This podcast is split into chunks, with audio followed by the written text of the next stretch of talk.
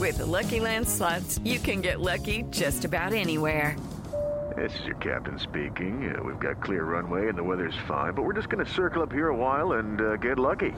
No, nothing like that. It's just these cash prizes add up quick. So I suggest you sit back, keep your tray table upright, and start getting lucky.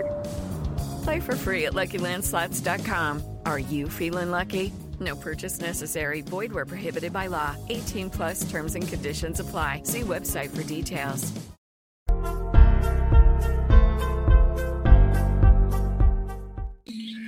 Good morning, everybody, and welcome to Coffee and Football right here on Texas Football. I'm your host, Blake Monroe, where I'm joined each and every morning by Bobby Burton and C.J. Vogel.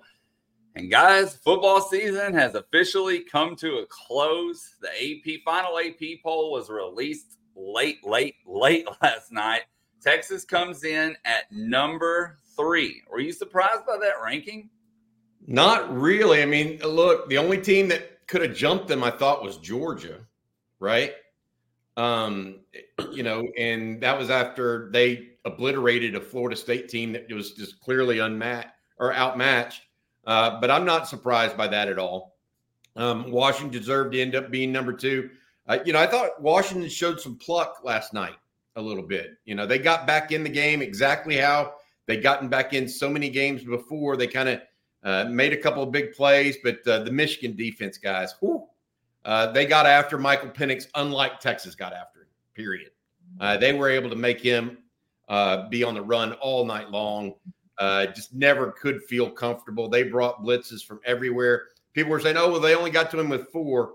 That third and fourth quarter, they lit him up with blitzes coming from every which way. So, they definitely Michigan deserved the national title.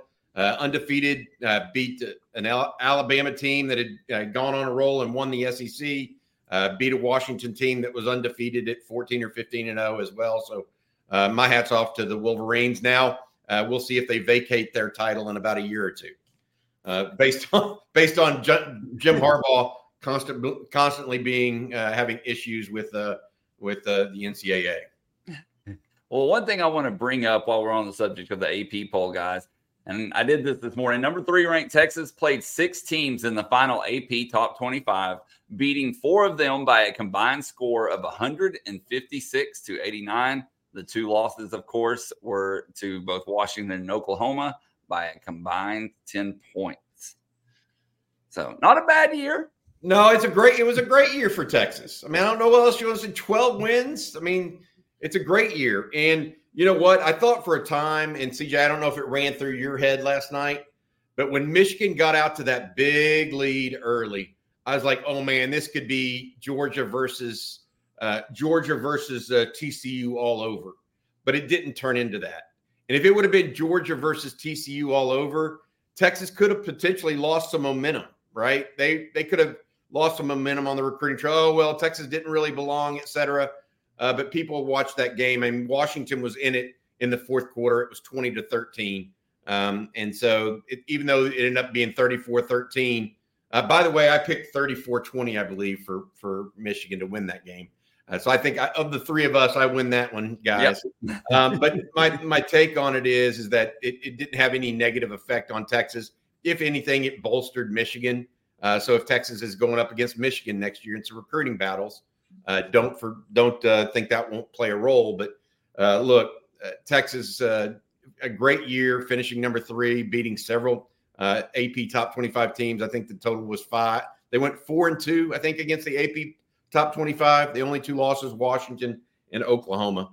So I'm do we get a bronze trophy? No, we do not get a bronze trophy. But I think that matches A&M's all-time high since, I don't know, 1939. In Steve Sarkisian's third year. So not bad for the Longhorns. No, not at all. All right, guys. Well, let's move on. Speaking of the Longhorns, let's talk about Longhorns that have declared for the draft. And there's been a couple since we were last on about 24 hours ago. What do y'all have there? Say that again, Blake. Oh, I'm sorry. No, you're good, Bobby. I said, right now, we have a couple of Longhorns that have declared for the draft. Okay, I'm sorry. What can you tell people there? You cut out there for a minute for me. Yeah, absolutely. So, first of all, Adonai Mitchell He declared for the draft yesterday, as expected. So did Jalen Ford. So did Keelan Robinson. That one went a little under the radar, I think, for some people. But obviously, he's been a key cog in the machine of Jeff Banks and that special teams group for the Longhorns. With Mitchell, I think, Blake, the big piece for me is that just how much receiving yardage and catches the Longhorns now lose. They lose their top four receivers in Worthy, Whittington, and Mitchell. You actually lose your tight end. That's your top receiving tight end. And then they lose the fifth one as well, Blake. And they lose that is Jonathan Brooks. So their top five pass catchers are gone for next year. Their leading returning receiver is C.J. Baxter with 24 catches. Jaydon Blue had 14. Gunnar Helm had 14. The next highest receiver was Jontae Cook with 8.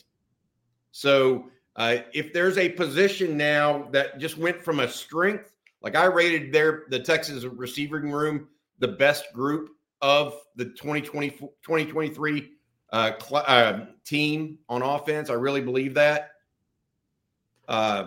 They're going to go from that to now we got to replace a bunch of dudes, man, a bunch. And so this portal recruiting becomes more important.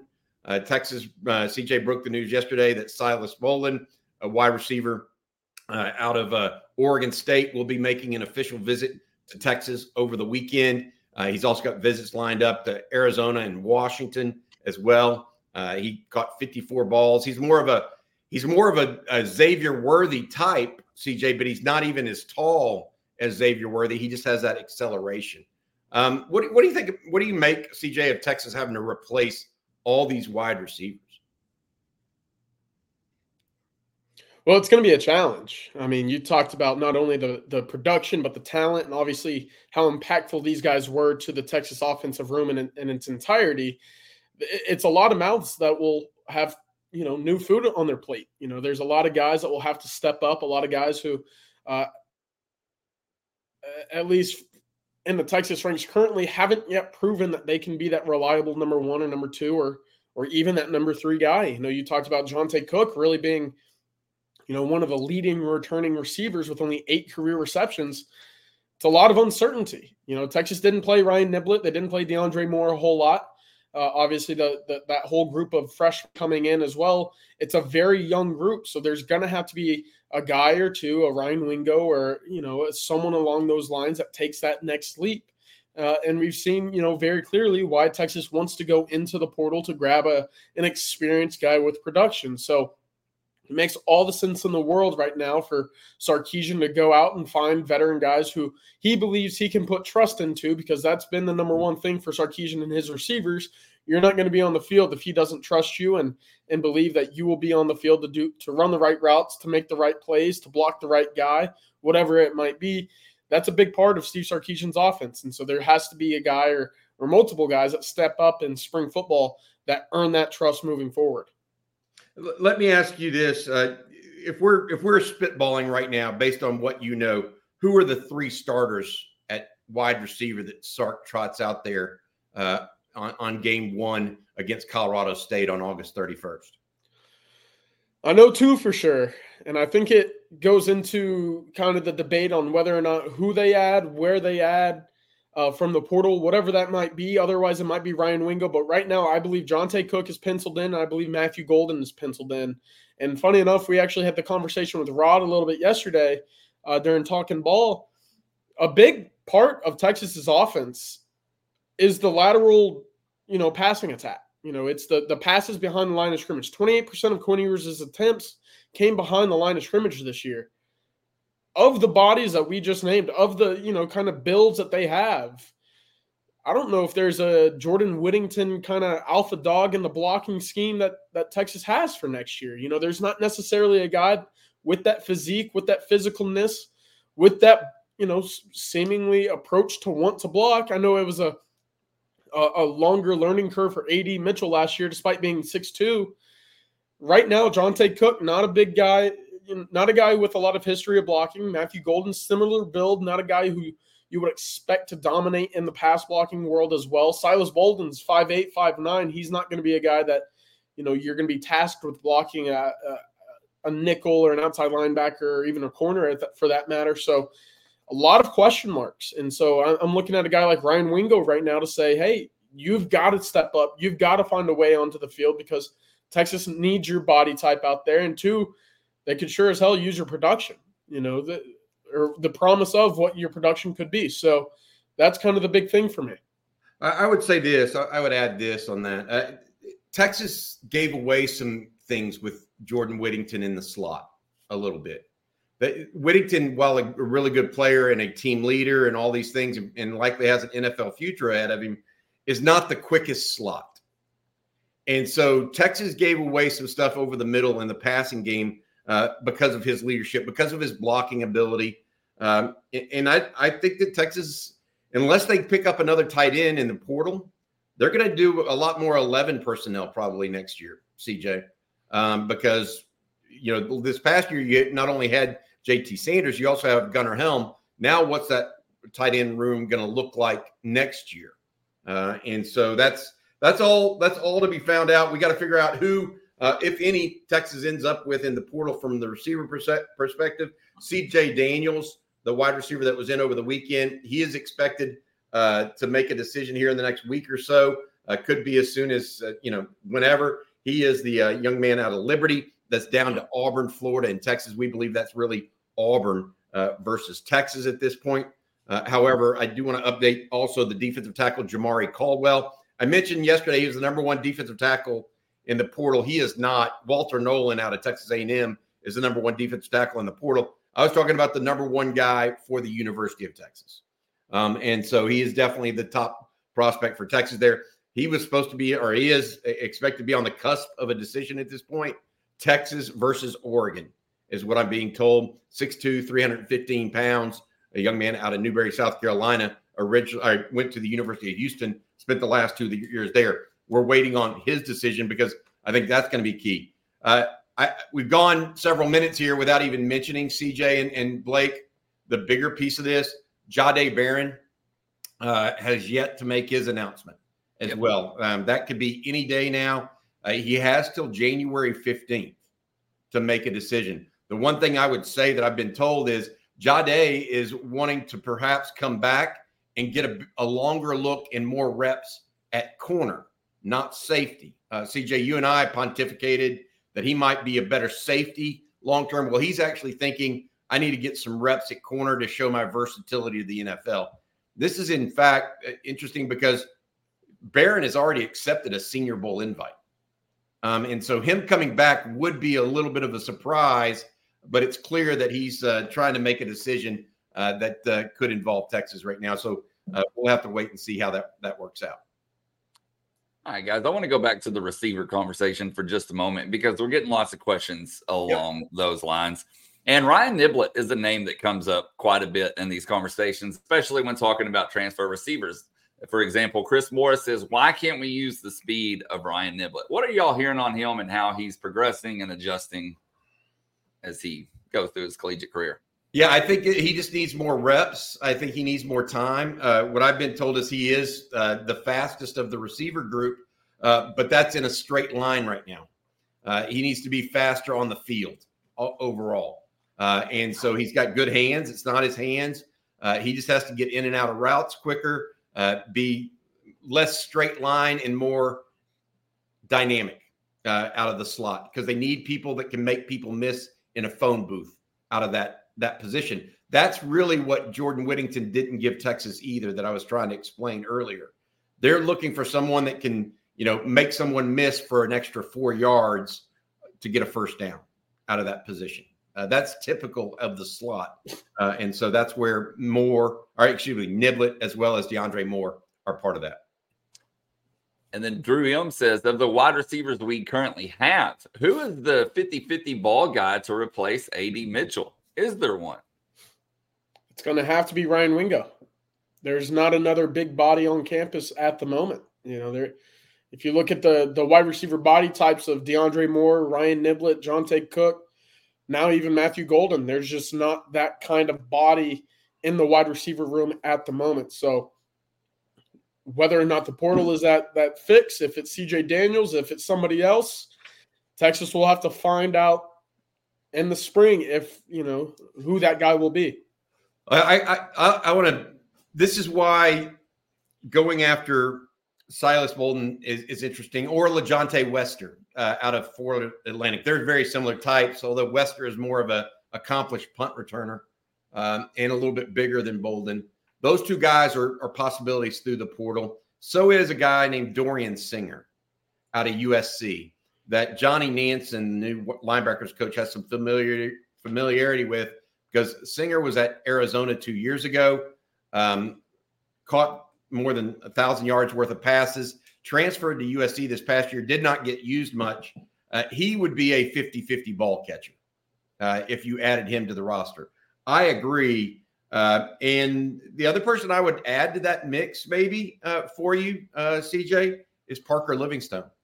I mean, I know that he's not as highly rated as Ryan Wingo, but he is a downfield 50-50 guy with his length. That would be expected. Is he ready to go day one once he steps on campus? We'll see. That, by the way, it's less than 6 days when those guys show up now. What is today, the 9th? Is that right? Yep. Sure is. Yeah. So it's 5 days. They show up on January 14th, ready to go. Well, we're going to stay on the wide receiver conversation for a minute, because this conversation is definitely driving in the chat. And Will B says, why do we keep going after these smaller receivers? Touchdowns. Speed. Yeah. Go for it, CJ. I mean, it's just it's been a staple of Steve Sarkisian's offenses anywhere he's been.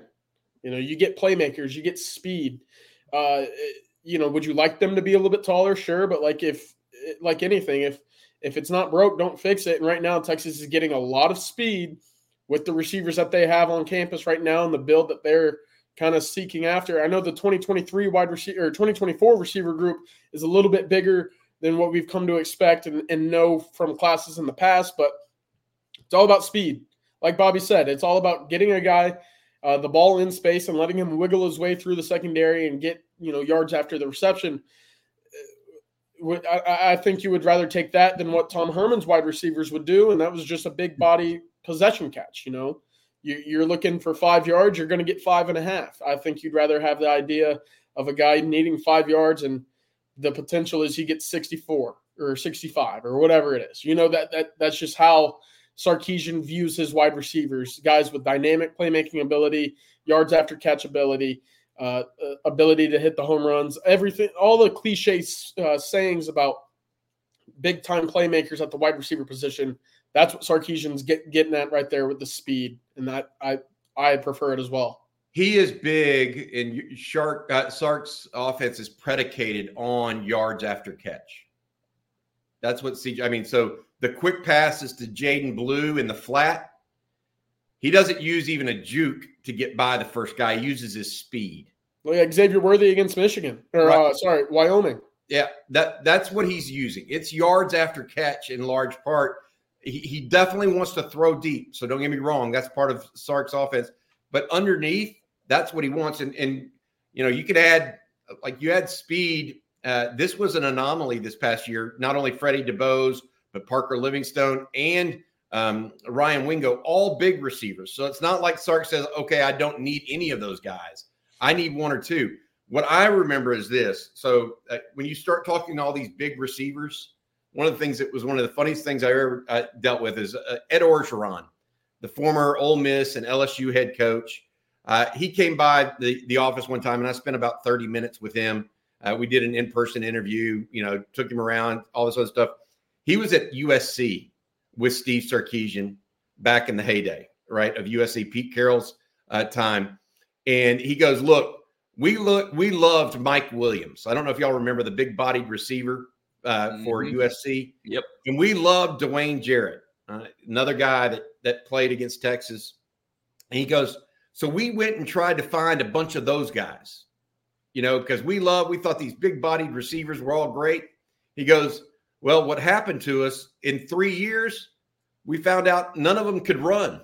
And so we ended up we had this high-powered, high-octane offense with these jets going down the field, Steve Smith and those kind of guys going down the field, and we turned around and we ended up with a slow wide receiver group at USC, which just basically tore our offense apart. He goes, and so I want to say this. That's why Steve Sarkisian, when he takes big guys like Ryan Wingo or Parker Livingstone, make sure that they're having NFL caliber speed. Okay. So he's been down this road before and seen the outcome. Right. And so I think that that's one of the reasons why speed trumps size at receiver almost every time. I mean, almost every time. Look at Tyreek Hill. That's the game. Jaylen Waddle. You can name the group to your point.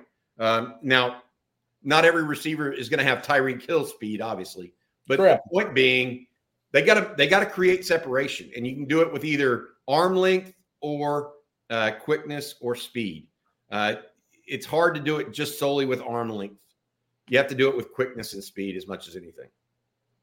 All right, Joe, we have a super chat from Daniel Kinnaman. And Daniel says, with the addition of 4 high school wide receivers and what appears to be 2 portal wide receivers, are we expecting more wide receiver attrition? I wouldn't think so. Do you guys, C.J. Niblett or DeAndre Moore would be the only other 2 that I can think of. What do you think? I was going to say, I'm not sure how many more receivers there are to, be in this conversation for attrition. Texas lost a lot. They lost, was it 5 guys basically to whether it be the portal or the NFL. So I don't know. I would think everybody would be in, if Ryan Niblett or DeAndre Moore don't see themselves as fits with all these additions, I think that's more. I think that conversation would be better suited for after spring, after seeing where they stack up, because they committed to Texas for a reason. They like Steve Sarkisian. They like this offense. I'd like to see where they fit in a wide open wide receiver room before writing them out or expecting them to move on. And I hope they see the same as I do. Brian Jones asks, will the focus going forward for Texas as far as wideouts go, will it be bigger size for the SEC transition? Seems like SEC wideouts have the go up and get it factor more than the Big 12. But before y'all answer that, I want to add this one from James Corns. He says, we talked about speed, and I'm with you 100%, but what about the red zone? Could this be where our struggles come from? Our best red zone threats were Sweat and Murphy. So there's an element of truth to that red zone thing, but I think actually the red zone issue is more Sark's willingness to put Quinn in quick decision-making scenarios in the red zone. That's one of the areas that Quinn has to improve on, and Sark has to coach him on and put him in those tight windows that aren't just RPOs. I mean, how many red zone TD throws did Quinn have that weren't RPOs? There weren't many. Okay. So that's going to be something that I think Quinn and Steve Sarkisian work on. As far as this, the thing with the SEC is size and speed combined are better, right? Don't get me wrong. I'm not anti-size. I think Ryan Wingo and Parker Livingstone have SEC size, but they also have SEC speed. That's the big piece that people have to recognize. The SEC, you're fine if you have a 6 foot tall or 6'1" or 6'2" receiver, as long as he runs 4.5. He can't run a 4.65, or if he does, you can only have one of those. You can't have 2 or 3. Yeah, that's the piece of it that we have to be aware of. Okay, guys, we're gonna move on here. Let's do this super chat from Brian Hudson. Who's going to be the punt returner / kick returner next year? Woo! I don't know that it's decided about the punt returner yet. What do you think, CJ? Yeah, I remember early in August when media was able to go check out practices. Jontae Cook was receiving punt returns. DeAndre Moore was in that conversation. Not as much Ryan Niblett as you might expect with his speed, but he was in the conversation a little bit. I really liked what I saw from Jaydon Blue returning kicks, in the Sugar Bowl. I thought he had a little burst to him. We obviously know what the speed is like. Will they entrust a running back 2 or potentially even one to be that main kick returning guy? I hope so, because he's a great playmaker. So I think that's where they'll lean right now. But yeah, I mean, I think if you look at the punt returning game, that's a lot to make up for with the departure of Xavier Worthy. That needs to be a dynamic playmaker. And I think Texas has those pieces right now in their wide receiving. It's just about putting it on the field and obviously making the steps to duplicate it. Yeah, you got to think Matthew Golden is your kicker returner. You got to think that he's part A. I mean, he averaged 35 yards a kick return, but you add him with Jaydon Blue, and all of a sudden you can't kick right or left per se. Savion Red was back there with Jaydon Blue. He was kind of the lead blocker at times in that alignment. So be aware of that. I think that was a big one. But my take on it is really kind of this. I think that the kick return is taken care of with Golden and or Blue. I think the punt return is up for grabs. I will say this. If they take LeJonte Wester out of Florida Atlantic, punt return's taken care of. So be on the lookout for him as well. He is a fantastic punt returner. Okay, guys. Well, I think our special guest is here this morning, so I'm going to go ahead and add him in here, Coach Bob Shipley. And Coach Shipley, how you doing this morning? Hey, doing great. How y'all doing this morning? Hook 'em, Coach. Hook 'em, baby. You saw that game last night just like we all did. What were your immediate thoughts coming out of that game with Michigan and Washington? Just want to hear what you had to think. Well, I think it's obvious that Michigan's a more physical team. We all kind of knew that going in, whether Washington's finesse was going to be able to, handle that. I just thought Michigan's defensive game plan was brilliant. They disguised their coverages. They mixed up their coverages.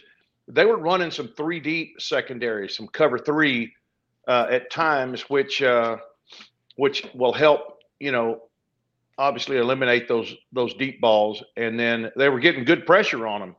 They were giving them a bunch of looks up front and getting pressure on him. He had to get rid of the ball. So, it was a while into the game before he took a deep shot, and that's kind of been their bread and butter. So, and then when he did take deep shots, we had two deep safeties that were able to, take a good angle and be able to bat the ball down, so I thought the defensive game plan was brilliant. I thought they were more physical. I thought their secondary did a great job. I didn't realize that Michigan's defense was rated the way that they were and were as dominant as they were. I think, defensively that was, my thoughts with Michigan. Offensively, obviously, we kind of had some hindsight last week about running the football, but they definitely, I think, had some good of course, the running back was unbelievable. I thought he played a great game. But still, they did a really good job of, taking advantage of some things that Washington wasn't doing real well, a la, fitting on the run. So it was pretty amazing when you had holes that wide open. I think I could have run through a couple of those, at least for 3 or 4 yards. That was interesting. It seemed like Washington adapted on defense in the middle part of the game, got a key stop there to make it only, I think, 17-3 instead of going up 21-3. And then the game kind of turned into this little defense back and forth where Washington just basically said, okay, if J.J. McCarthy beats me by throwing, then that's what's going to happen. We're not going to sit back and just let this guy run all over us. Right. But at the end of the day, I'm with you. I mean, C.J., what did you think that Michigan's defense was just overwhelming? I mean, it looked like Penix had no time at all. I did. I thought coming into the game, they were ranked number 1 in the country in points per possession allowed defensively. I thought that, stood out to last night, obviously, against Washington. Coach, to your point, they took away the deep pass. Washington did not attempt many deep throws at all, and when they did, it wasn't a great throwing night from Penix. Do you think that, in your eyes, was there a a too late of an approach in the game for Penix and the Boar to go deep? Was it already in Penix's mind that he was going to get pressured, get hit as a result? I think when you see when you're getting pressured and then the defense has, you know, three guys deep. In other words, those three guys are all three coached. Don't let anybody behind you. You know, he's not going to have a guy, you know, running a step ahead of a corner and just where you could just throw a rainbow. Well, he doesn't throw rainbows, but just, you know, throw it right in without having to worry about a safety coming over the top. And I think that really got him out of his rhythm. You know, we saw last week when we played him that he does a good job throwing the ball on the run. It's not that, it's not that he didn't have time to set up and throw. He was making throws on the run against us that were just unbelievable. And obviously he was in the zone against us. He had an incredible night, but I think Michigan disrupted him a lot, able to get pressure on him, get him. He had to get rid of the ball so quick. He was just zinging it out to, and in fact, most quarterbacks probably wouldn't have been able to get rid of the ball on several of those passes because, you know, he just has such a quick release that he's able to zing it across, you know, and get rid of it and still complete some of them, although they were, you know, short passes and, you know, you expect your backs. And they did break one for a big first down, one tackle for a big first down. But typically, you know, they were giving him the short stuff and taking away the deep stuff. And I know that's, you know, offensively, when you're used to doing that, that's frustrating. You know, you're taking away my favorite thing to do, you know, and so now you're making me do something I don't want to do, you know, and they were still able to get the pressure on him so that he couldn't even throw the short to middle without being harassed. So, yeah, it was crazy game. This, Coach. You said it was a brilliant defensive game plan. Do you think Texas had the personnel that Texas doesn't look like it has the personnel that Michigan has? That's a really good point. And I do think, you know, obviously Michigan was, I think, the number one pass defense in the country. So, yeah, obviously personnel had a lot to do with that. But I'm not sure why we didn't go, you know, with more. I don't know about, you know, cover three, you know, three deep is something that, you know, you don't just throw out there never having seen it or done it before in 1 week to get ready for a national championship game or a semifinal game. But I do think there's some things that we could have done better over the top, but I think you're probably right. I think we did what we felt like we could do with our personnel, which was not on the same level as Michigan. What were your thoughts overall on Michael Penix? Still think he's a whale of a quarterback. Just was pressured so much yesterday. You have any negative thoughts coming out of that game about Texas based on how they played, or just that Texas has further to go maybe on some things? Yeah, I think we're Texas is more like Michigan, more like Washington than we are like Michigan. Michigan is just an overall very sound team. I mean, where's their weakness? I don't know where it is, you know, and we're not there yet. So I think I'd like to see us get a little, obviously, like we all would, you know, we're going to do better in the secondary next year, but still just overall the physicality and the speed that they had. And, you know, I mean, when they're back, you know, when they broke through, they were gone, you know. Washington didn't have anybody to catch them. So, yeah, I don't think we're where we need to be recruiting yet, the level of athlete that we have to, you know, to be able to win those kind of games last night. But we're certainly so far from where we were and getting closer every recruiting class, you know, to being able to compete with the Michigans and the Ohio States and those people on any given weekend. I think back to it, and I was told that going into this game, like actually 2 weeks ago, as Texas was preparing for Washington and all this stuff, I was told that the only weak spot on Michigan's team was wide receiver. They didn't have that one wide receiver. Like the thought was, imagine their team with Xavier Worthy at wide receiver right now, and you pretty much have a team that has, you know, a legit big time player at just about every position. Steve Sarkisian, and he was asked in the preseason because Jim Harbaugh has been famously very strong about this team. He said that he thinks he has as many as 20 NFL draft picks that are going pro this year. Oh, my goodness. I know. And so that gives you guys a feel for the kind of physicality that Texas would have been facing. But my take on it, you know, in give me your feel on this too, Coach, is look, Texas has to be what Texas can be when it has the pieces of the puzzle. And so where they're at 2 years from now, are they going to be more physical? Well, yes, their offensive line is getting more physical. They're getting to that level.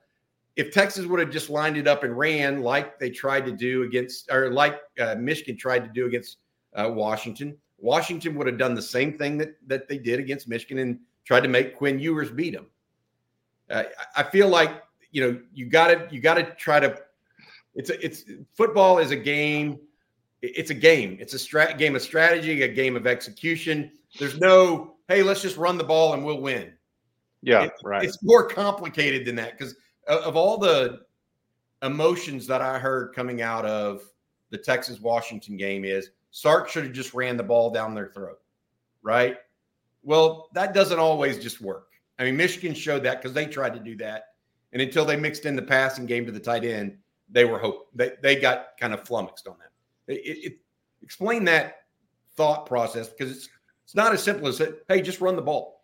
Yeah, that's exactly right. And I think, you know, our coaches were obviously trying to get together a game plan that fit our personnel. You know, you can come up with some great schemes to be able to, you know, do, but if you don't have the guys to carry it out, it kind of reminds me of, you know, after we lost to Alabama in the national championship in the Rose Bowl, Mack seemed enamored with the big SEC running game and these, you know, and so all of a sudden, you know, he wants to, you know, have that power running game. I think he felt, I don't know. He just felt like that was the way of the future.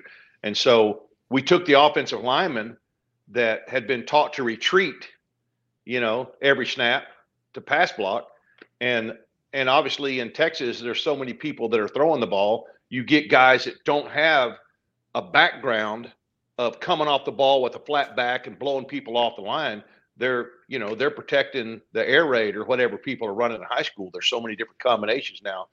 And so you can't do that. Obviously, you know, we failed miserably. It wound up costing, you know, Greg Davis's job and ultimately I think Mack his job. You know, we were lost in that process of trying to be something that we weren't.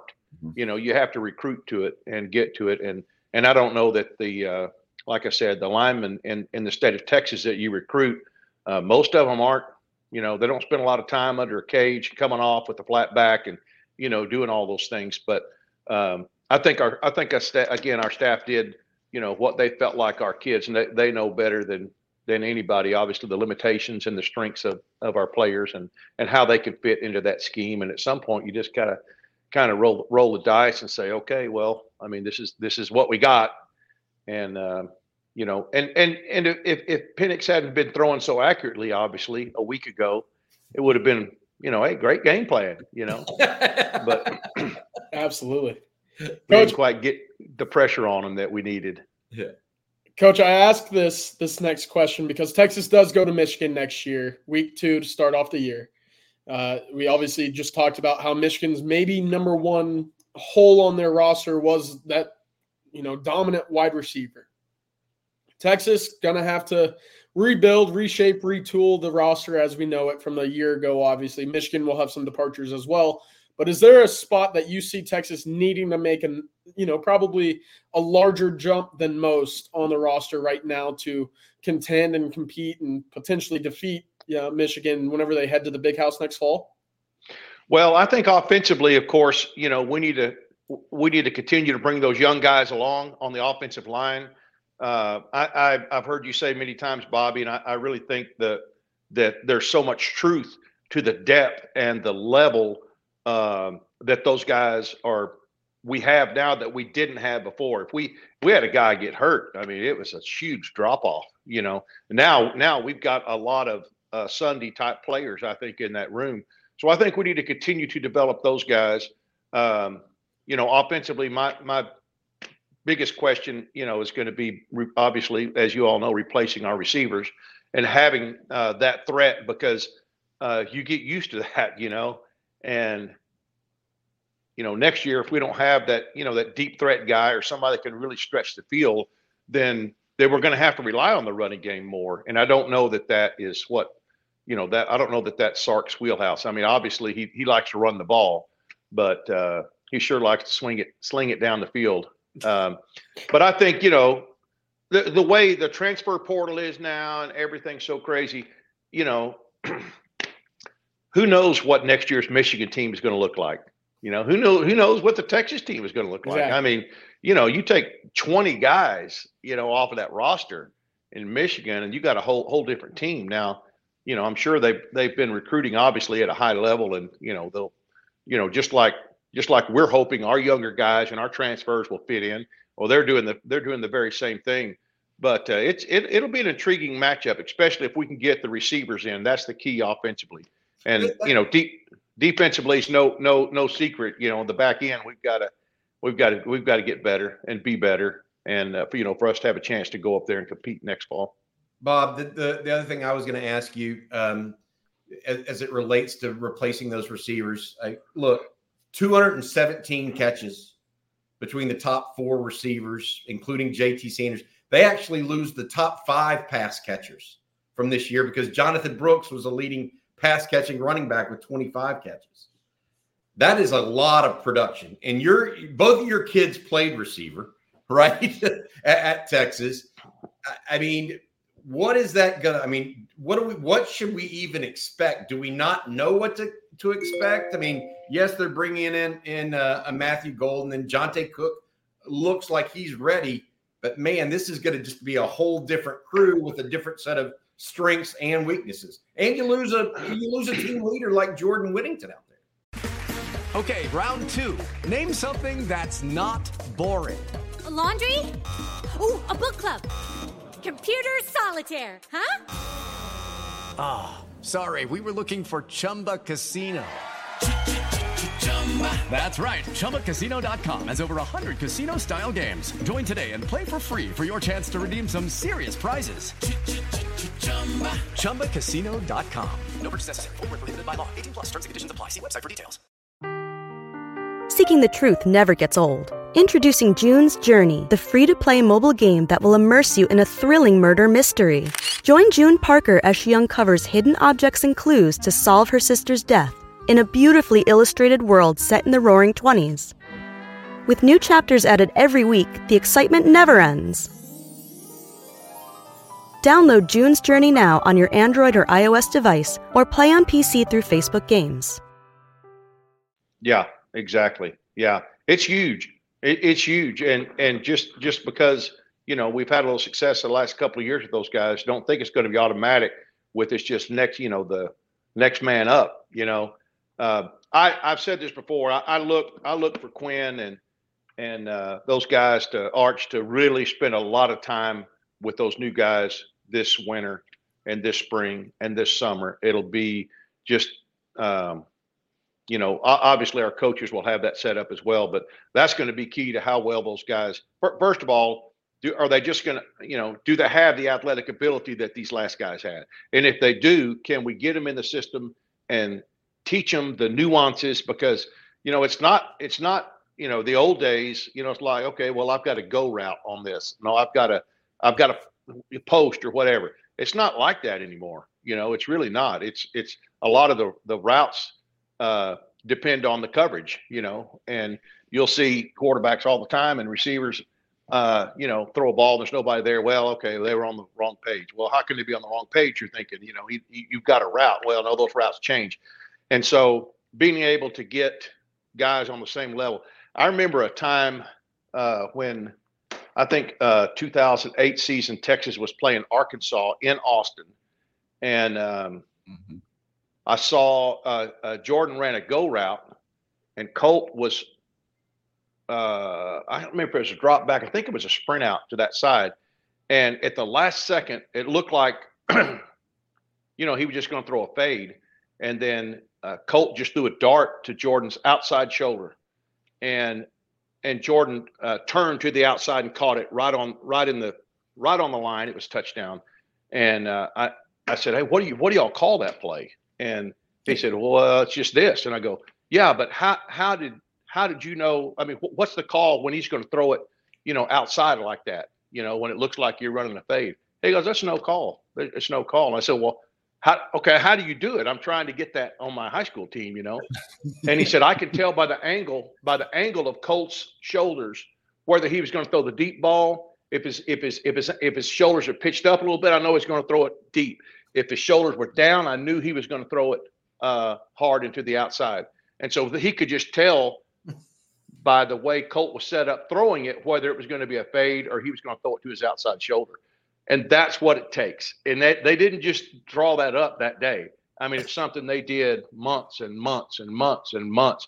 And Quan was the same way. Quan they'd make some unbelievable plays, and they just knew each other so well. And that's what these guys got to do. They've got to get in the film room. They've got to get in the indoor or wherever they can get and just rep and try to get some rapport and try to figure each other out, what they're thinking, and get a good mix of guys who's going to fit in which receiver spot, you know. And it's not just, well, I'm going to put my fastest guy at X. No, maybe not, you know.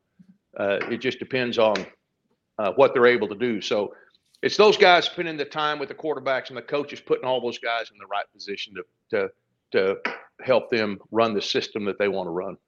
Coach, just great stuff there. And I can see that play happening. The way you described it, I can see that play happening in my mind. You know what I mean? It's like that's what football is all about. It's why it's, in my opinion, the best sport there is. All right, that's Bob Shipley. Coach, thank you so much for joining us today, bud. We'll see. Hey, my pleasure. Always enjoy it. All right, we'll see you on Thursday night on Football Coach Rod Babers. All right, hook 'em, guys. What a good guy, good rep at the University of Texas. His sons were just tremendous players. Tremendous ambassadors to the University of Texas as well. What a fountain of information there, Blake. What do you think? Yeah, that was an awesome story. That was an awesome story there for sure. All right, guys, we got a super chat that we're going to jump over to real quick. Dax Kelm, he says, what's the holdup on Ewers announcing? Is it NIL negotiating? No, it is not. It's actually something else that will become apparent when he announces. That's all I'm going to say at this point. Be aware of that. I fully expect him to still return to school. I mentioned at one point it was 90%, then 95%. I'm at 98.5 to 99% now.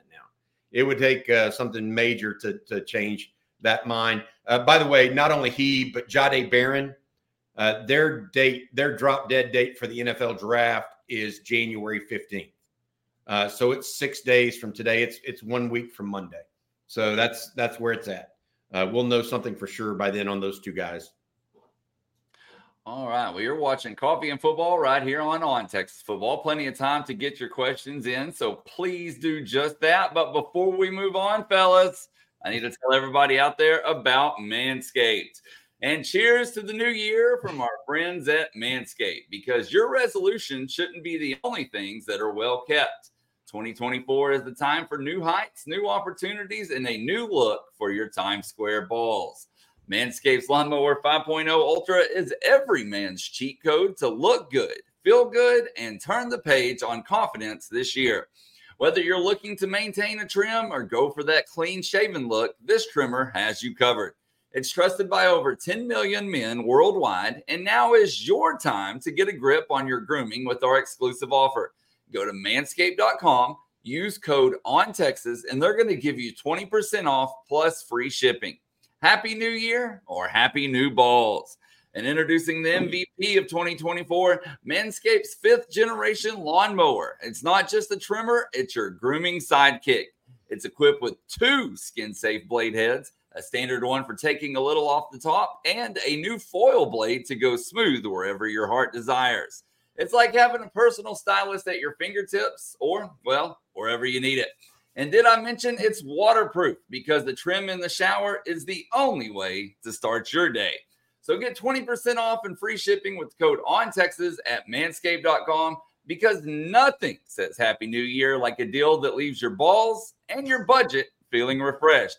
Embrace a new you and definitely embrace a new trimmer, courtesy of Manscaped. Better you than me. Better you than me reading that. I about got it memorized at this point. So we need CJ to do that. He's more that age, I think. I'll put on a show. No. And Bobby winces uncomfortably. All right, Bobby, we're going to get back to football for your sake right here on Texas Football. Triplet Joseph 44 has a super chat, and he says, who's a better wide receiver, C.J. Daniels or Isaiah Nayor? You know, I want to say this, and I'm not – Nayor got in the doghouse for whatever reason after he came back. He just never broke – who calls it Rod calls it the circle of trust that Steve Sarkisian had at receiver. And if you don't enter the circle of trust, you don't get much playing time. Well, Isaiah Nayor didn't enter the circle of trust after he returned. It wasn't all about his knee not being 100%. Some of that was he didn't run the right routes. He didn't practice hard, or I don't know the exact, I'm just throwing stuff out there a little bit. I don't know all of the reasons why. I know that he just did not enter the circle of trust. At the end of the year, Texas trusted Jontae Cook more than they did Isaiah Nayor. Nayor, by the way, is now transferring to Nebraska. So it'll be interesting to see what he's able to do up there. Only thing I would add, Blake and CJ, to this is I don't know who's better. Like, you know, I know that C.J. Daniels, though, is on a trajectory to be a good receiver, a reliable receiver, 55 catches, et cetera. He was the number one receiver for – I mean, there's a piece there that all makes sense. And so whether it's C.J. Daniels, Silas Bolin, who we mentioned earlier, who's making an official visit to Texas, we believe, this weekend, or is wanting to, or LeJonte Wester, or, you know, even Dorian Singer, whoever it is that they come up with out of the portal, they're looking for production coming in. So that's one of the things that I think that Steve Sarkisian has really talked about. He needs some people that are proven and know where to go, what to do, how to be, et cetera. Hey, here's a good question. I'm curious to get y'all's input on this. Adam said, and this is going back to what Coach Shipley said a second ago, does that type of relationship still exist in the portal area? Colt, Ship, and Quan spent years together. These years, players may only interact for 1 year. Would you love your thoughts? What do y'all think about that? I think it exists. It's still there, just not as much. Yeah, I think it exists. I think the question is, they don't always have to be like, it doesn't always have to be with just one quarterback and one receiver. Like the receiver can work on his own skills with a different quarterback as well and just translate the nuances from one to another. Like he was talking about the front shoulder of Colt being down meant he was going to drive the ball. The front shoulder being up meant he was going to throw it with some arc, right? That's you can see other similarities. Well, maybe Arch does this versus Quinn doing this. And it's the same kind of thing that the receiver has to do to accommodate for with just different motions. But certainly the 3 or 4 year starter at quarterback with the 3 or 4 year starter at wide receiver is certainly something that doesn't happen very often anymore. And I think it is, to CJ's point, it doesn't happen as often. We're in a different time of college football right now. We've had lots of questions regarding Savion Red, especially after our wide receiver conversation earlier. So let's do one of these. Kyle Fowler says, could Red turn into that do anything for Texas guy like Jordan Whittington was and move back to some wide receiver? I mean, he could. He did not move there during Sugar Bowl practice. Now, granted, that was because they were still in season, but moving Jelani McDonald to safety was done during Sugar Bowl practice. What are your thoughts there, CJ? Well, I think to that point, Texas didn't necessarily lose 4 or 5 guys at the wide receiver position at a depth necessity, in which I, kind of expected Jelani McDonald to move back there as a result of. For Savion, who moved from receiver to running back, who's carved out a pretty niche role for himself in that kind of wildcat, kind of deal, whatever you might call it, the red cat, whatever it is. That running back room is pretty crowded. If there is a path to the field, it is kind of in that slot, kind of bully wide receiver role that we saw Jay Witt in at times this year, in terms of being that lead blocker, being that guy to go out and take on a linebacker or safety to lead the way for whoever is behind them with the football. It would make sense on paper because there's not a physically kind of intimidating wide receiver on the roster at the moment that we know of. That's the biggest key right now. We don't know just yet who will step up and take that step physically that we've seen from a Jordan Whittington over the last couple of years. So it would make sense in theory, but again, it would have to make sense if the numbers add up on both positions. Texas feels very comfortable. Jarrett Gibson, Christian Clark coming in as well. Just how everything shapes up at the wide receiver and running back position once spring ball arrives. It would certainly help. The Swiss Army knife that is Savion Red. Let him do a million things, and I would be for it. All right, guys. Well, we have had a lot of people join since we first started the show. Over 1,000 watching right now on Coffee and Football. I want to thank all of you for tuning in. So let's reset here and go back over the news that we opened the show with, Bobby, and we will lead with Texas, of course, being ranked number 3 in the final AP poll. Yep, absolutely. I think it's big. Texas finishes 3 behind Michigan and Washington. Georgia, the only one I thought could have leapfrogged, right? Look at Florida State staying at 7, by the way. What do y'all think about that? Like CJ, Blake, their performance in the Orange Bowl was bad, but it was also their third string, right? So that's an interesting ranking for Florida State, in my opinion. I don't know what to do. I'm a little surprised by Florida State staying at 7, but at the same time, I'm kind of even more surprised Georgia jumped up to 4. Did Alabama not just take Michigan to overtime? Did I miss that game being as close as it was? So I don't know if you put stock in, that Georgia Florida State game. I understand it, but Alabama played Michigan probably as well as anybody else this entire season. So I kind of disagree with that 4 and 5 flip. See, I'm under the impression that you can put Georgia. I think it's fair to even rank them all the way up to number 3. I really do. I mean, you got to look at the whole body of work, how they played all the way down to the bowl game, as you said, Bobby, against third string. But they were impressive all season, and then, obviously lost in the SEC championship. I don't know. That's a tough one. Yep. Other news that broke yesterday, Adonai Mitchell announces for the NFL draft as expected. We had been thinking that was going to be the case. Jalen Ford officially announced as well. We already knew he was, I think he's in Phoenix right now, actually working out already. He had already made the move to Phoenix to start working out on Monday. So that official news came out as well. And then one that kind of slipped under the radar, as we mentioned, Keelan Robinson. Going pro as well.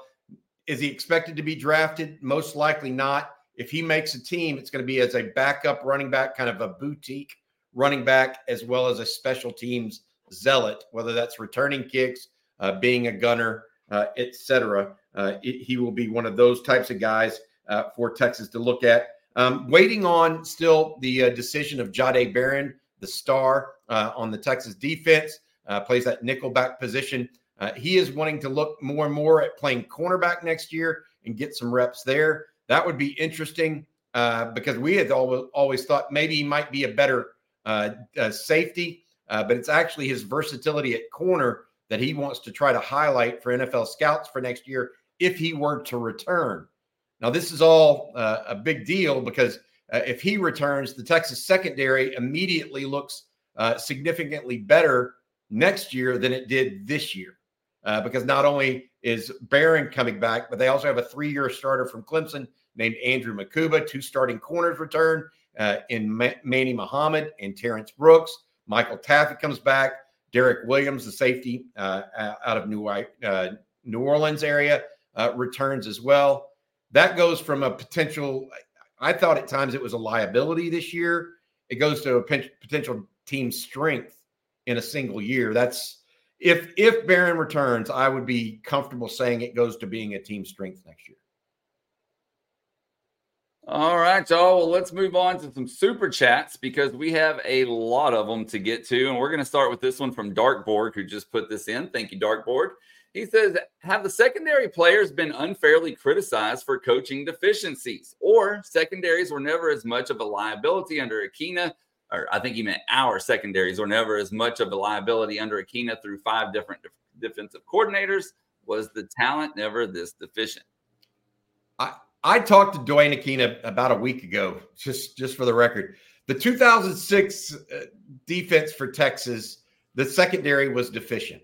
After you lost, or 2007, can't remember when Dwayne was the defense coordinator for a year. But there were some secondary liabilities there. And liabilities isn't the right word, but deficiencies is better. So it wasn't always perfect back there. It helps when, you know, you had a run of, if you ever started at cornerback for Texas for 10 years, you were in the NFL draft, by the way. There was a reason why it was called DBU, and you had safeties like Michael Griffin and Michael Huff, followed by guys like Kenny Vaccaro down the line, Earl Thomas, et cetera. I don't think it was coaching. I really don't. I've talked about that. The one thing that did get changed on coaching, and I think Sark forced the hand on this, was playing more bump and run at the line of scrimmage and challenging players more. Texas was reticent to do that. Terry Joseph doesn't like to really put his corners in that kind of danger. But I think Steve Sarkisian said, look, we got to roll the dice a little bit more, you know, and not just play safe. And I think Texas did that and was largely rewarded for it in 2 of the 3 games where they really decided to go out and do that.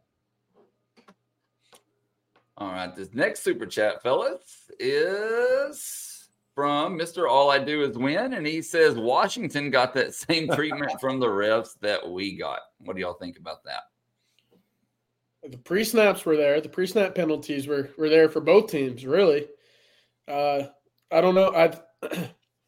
I saw a lot of still graphics and still photos of the Michigan offensive line with a handful of jersey a few times, so I guess that was where that comment was going, because that's, you know, kind of been the Texas kind of cry for help the entire season is there's a defensive line duo that's amongst the best in the entire country who didn't get a single holding call the entire year, which I 100%, you know, agree with and can see the argument for. So I get that 100%.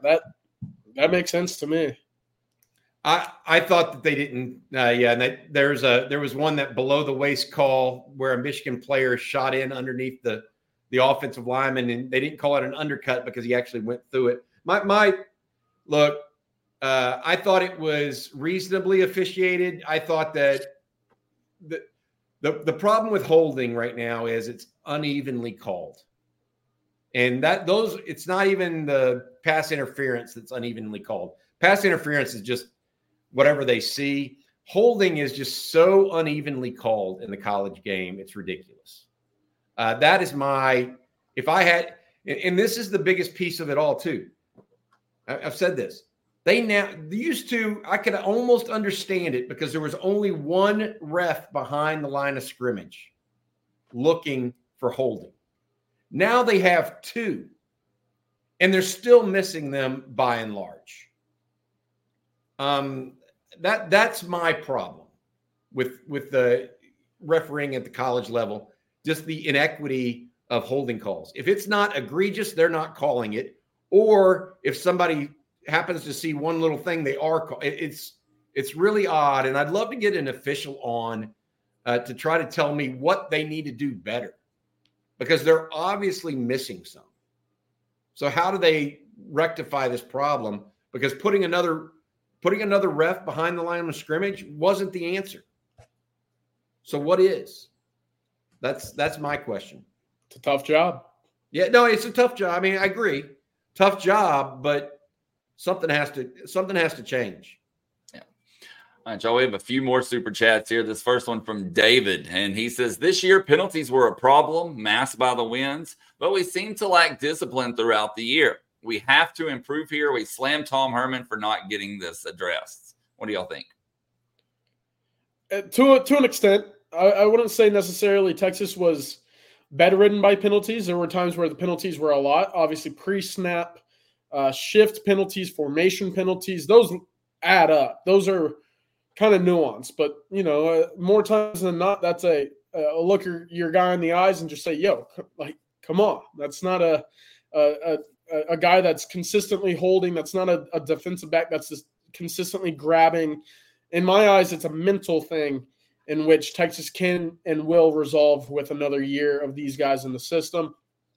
I would be shocked if we walked into 2024 and saw as many pre-snap penalties as Texas did, despite going into a tougher environments in the SEC, louder crowds, bigger hostile, whatever you might call it.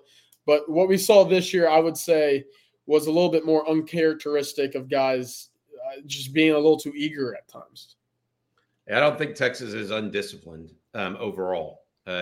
They can be undisciplined just like any team can. But I didn't feel like it was habitual. I thought that the pre-snap, the only penalties that were habitual, in my opinion, were pre-snap too much.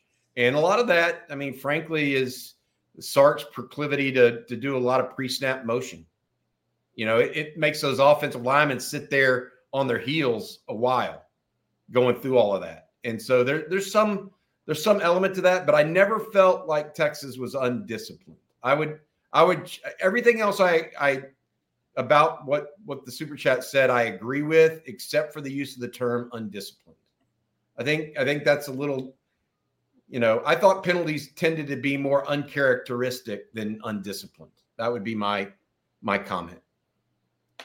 We're going to combine these next two super chats because they're about the same subject here. Brandon Huey says, did y'all see ESPN has this number 2 in their college football prediction for 24? And then Sean Rave says, Texas projected at number 2 in next year's too early top 25 poll, of course, by ESPN. I know Michigan loses like 19 starters off this year's team. What are y'all's expectations? I would be highly surprised if Texas ends up number 2 in the country next year, guys. Like, I'm a big believer in where Steve Sarkisian's taking this team, but I don't – CJ, you got to do the stats on this. How many starts does Texas lose with these players? A.D. Mitchell, Jalen Ford, Keaton Crawford, Jaron Thompson, Christian Jones, Byron Murphy, Tavondre Sweat, Ryan Watts, Jordan Whittington, Xavier Worthy, J.T. Sanders, Jonathan Brooks, and Ryan Sanborn. That is a mouthful of starts and a mouthful of players. Texas, yes, the one thing about Texas compared to a lot of schools is they have some young guys ready to roll, we think, filling those roles.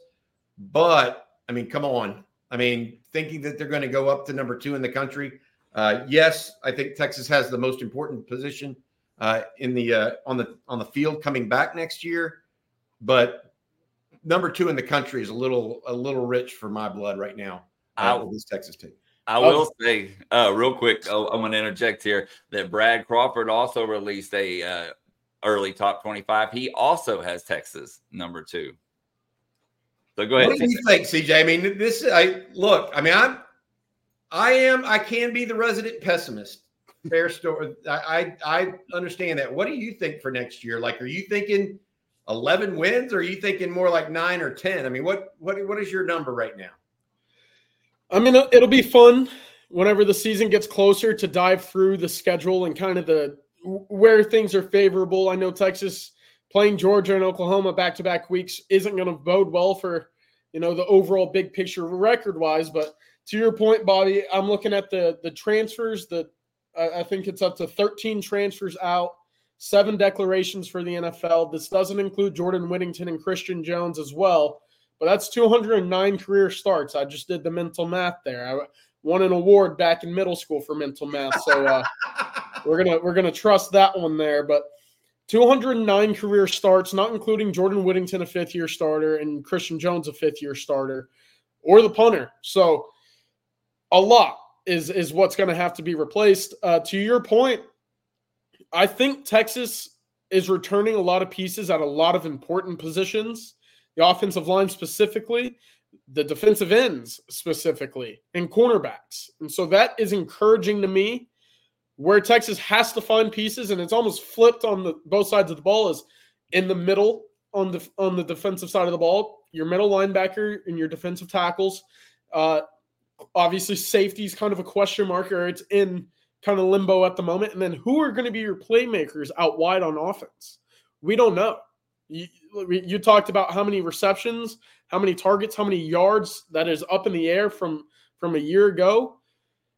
We're going to have a better idea of this after spring football when we start hearing practice reports of, well, we know we have a guy in Ryan Wingo, or we really think Jontae Cook is that, Xavier Worthy incarnate. We just don't know right now. With the way the schedule shapes up, going to Michigan, going to Fayetteville, going to College Station, those are three games where, there's no guarantee Texas is winning any of those games. I hate to admit it. That's all three are very tough places to play where fans certainly don't want to lose to Texas. So that's kind of, you just kind of have to wait and see. But I do think 9 wins is realistic. 10, I certainly could see Texas winning 10. But anything above that right now, I would be kind of hard-pressed to saying, yeah, that's on the table for next year. Well, Georgia's going to be – if Georgia isn't the preseason favorite, I don't know what to tell you. Correct. I'll put it that way. It'll be interesting, too, if Michigan's J.J. McCarthy comes back next year. A lot of people think he's going pro, but after that performance last night, he didn't look very pro-worthy or pro-ready to me. Not more so than Quinn Ewers, for sure. So. I'm with you. Okay, guys, we have another super chat that we need to knock out before we get out of here. And this one from Football Junkie. He says, do we have any potential all-SEC guys next season? How do some of our top guys compare to the top guys in the SEC at their positions? Well, here's one, Quinn Ewers. No. I mean, if you want to talk about quarterbacks consistently taking that leap from year to year to year, we saw it from 2022 to 2023 this year with Quinn. You can expect a similar style jump from 23 to 24 next year, despite the increase in competitiveness and the performance. Quinn Ewers right now is, in that conversation for top 1, top 2, top 3 quarterback in the SEC, a good year and a friendly offense that Sarkisian runs.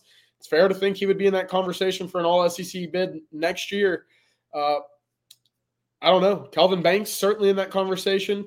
I'd love to personally see what Cam Williams can do for a full season of games as well if he wins that right tackle spot.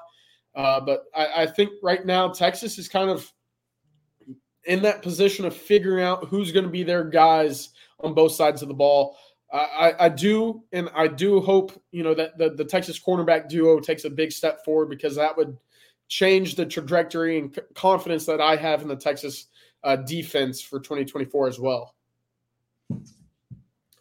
The only other person that I think I wrote down for sure that I think if they find the right person that plays alongside of him, if it's David Benda that's back, is Anthony Hill.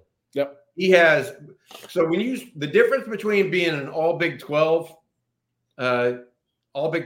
first-team guy and an all-SEC first-team guy is all-SEC team first-team guys, they tend to go in the first and second round of the NFL draft. Maybe they slip to the third round.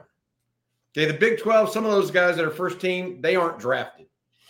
Okay, and so I think of it this way. I think that you look at guys that have that NFL level potential, Ewers, Banks, Anthony Hill, maybe a Jahdae Barron if he comes back at star, because he's got so much experience. Those would be my guys. Hey, guys, I was just looking while you were answering that question. Fox Sports also has that way too early top 25. Texas number 3. Michigan is 1. Georgia 2. Texas 3. Alabama 4. Oregon 5. So there's a lot of expectations on this program right now. A lot. And what do they call that? Rat poison? Yeah, it is a little rat poison. I think Texas better have their head down, focused in this offseason. Because they got a lot, to CJ's point, they've got a lot of starts to replace. They've got a lot of work ahead of them. So any kind of thought process of taking your eye off the ball right now, not what they need to be doing. Yeah, I would say the only number that should be in that locker room right now was the final score of that Washington-Texas game that Texas is focusing on. That should be all the motivation that you need moving into, the 2024 season, the offseason ahead is, Texas got close, but there's still a lot of work left to be done before the ultimate goal is achieved. And, we saw what Michigan did yesterday. There's a step or two from what Texas put on the field to what we saw Michigan win with last night in what was, I consider, a very dominating fashion.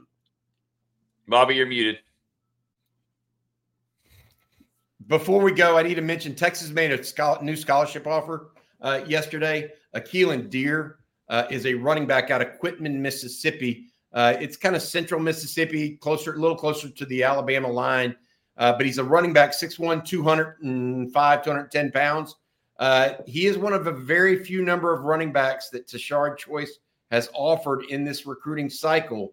That is a big news. The other one that we're watching at running back right now for 2025 is Jordan Davison out of Santa Ana Mater Dei, who we believe will be in on the January 20th recruiting weekend, thinking that Texas has a real good shot there. But a name to watch now, Keelan Deer out of Quitman, Mississippi, and he's a really, I watched him this morning, very, very talented running back. Okay, guys, we're going to close with this. Kabir Hussein says, we face the last three national champions this upcoming season. What do you think about that? That's crazy. I think we say welcome to the SEC. Well, they play the three other playoff teams in a span of about 15 or 16 games. So that's just, luck of scheduling and obviously the league in which you're entering. So why am I blanking on? I know Georgia and Michigan. Who's the third one? Alabama won in 2020. Yeah, but Texas doesn't play Alabama this year. Oh, well, because Georgia went back to back. Georgia too. Okay, yeah. I got you. I thought there was individual programs, but you're talking about the last three national teams. That's good. That's good stat to push a narrative with. I like it. Yeah, there we go. Yeah, that threw me for a loop as well there for a second. All right, Bobby, before we get out of here, tell folks what they can expect later today right here on Texas Football. Yeah, absolutely. We mentioned Keelan Deer just a minute ago. CJ and I have a recruiting breakdown today around noon. We're going to get that, talk a little bit about portal recruiting.